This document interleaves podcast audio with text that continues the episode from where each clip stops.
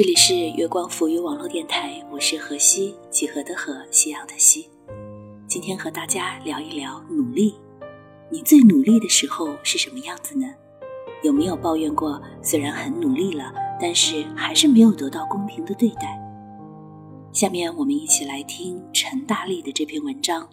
你都没拼命努力过，就怪这个世界不公平了。欢迎耳朵们关注我们的官方新浪微博“月光赋予网络电台”微信公众号“城里月光”，和我们一起来聊一聊你最努力的样子。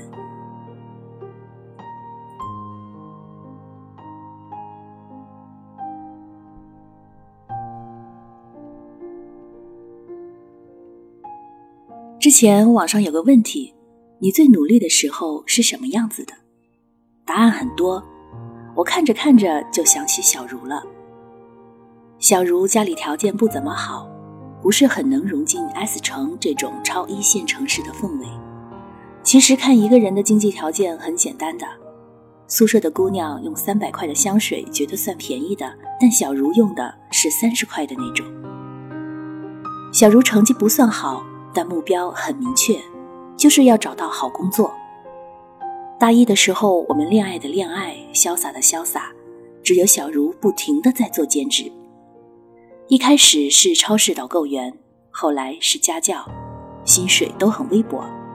有姑娘悄悄议论他说：“哎，为什么做这么累的事情啊？这是有多缺钱？”小茹大二就去找实习了，后来我才知道，她大一做兼职是想锻炼自己和人交流的能力，打破自卑。这自卑打破了吗？可能没有，因为他去面试一家公关公司，却在英语对话的环节被淘汰了。人家问什么他都答不出来，口语太差。之后他做了个惊人的决定，在课业非常繁重的大二，他报了高级口译班。周末他清早就出寝室了，先去做家教，再去上口译的课，在深夜的地铁上背单词。S 城的夜晚多雨，他经常湿漉漉一声回来。很晚了，难免会弄出些声响，还要开着灯学习一会儿，因此被舍友排挤。后来高级考译的考试时间近了，他没条件租房，又不想每次都打扰室友，就在通宵自习室里看书。没几天感冒了，他一边吃药一边喝咖啡。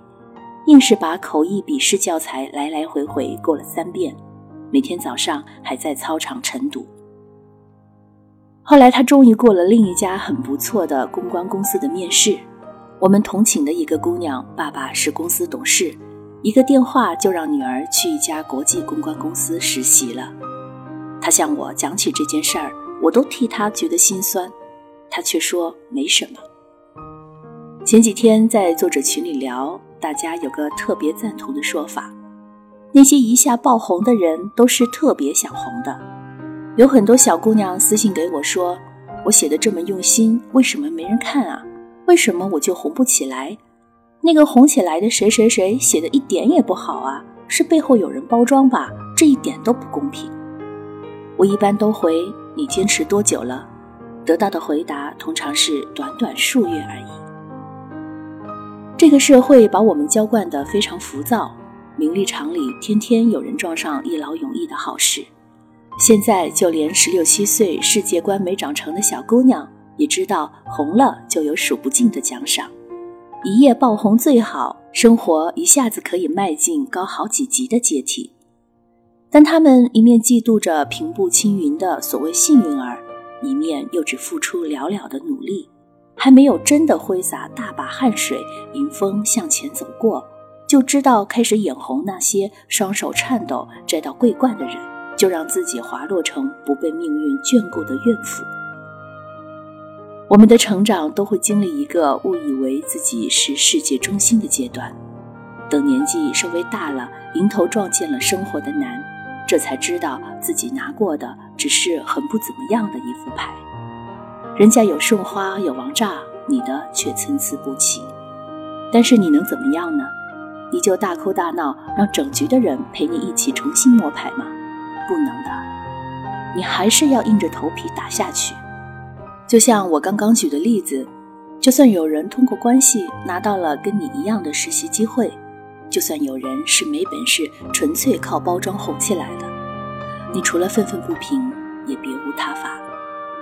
因为社会资源分配是不平均的，你可以怀抱天下大同的理想，但它不是现实。大多数人并没有降生在足够优渥的位置，可能也不得不眼睁睁地看着别人骑上汗血宝马，轻轻巧巧超过了自己，海洋一路的灰尘。但所有这些不应该成为我们放弃努力的理由。英雄向来不问出身。想力帆远航，你也就别管人家坐快艇还是五星游轮。我曾经也是个喋喋不休抱怨的人呢。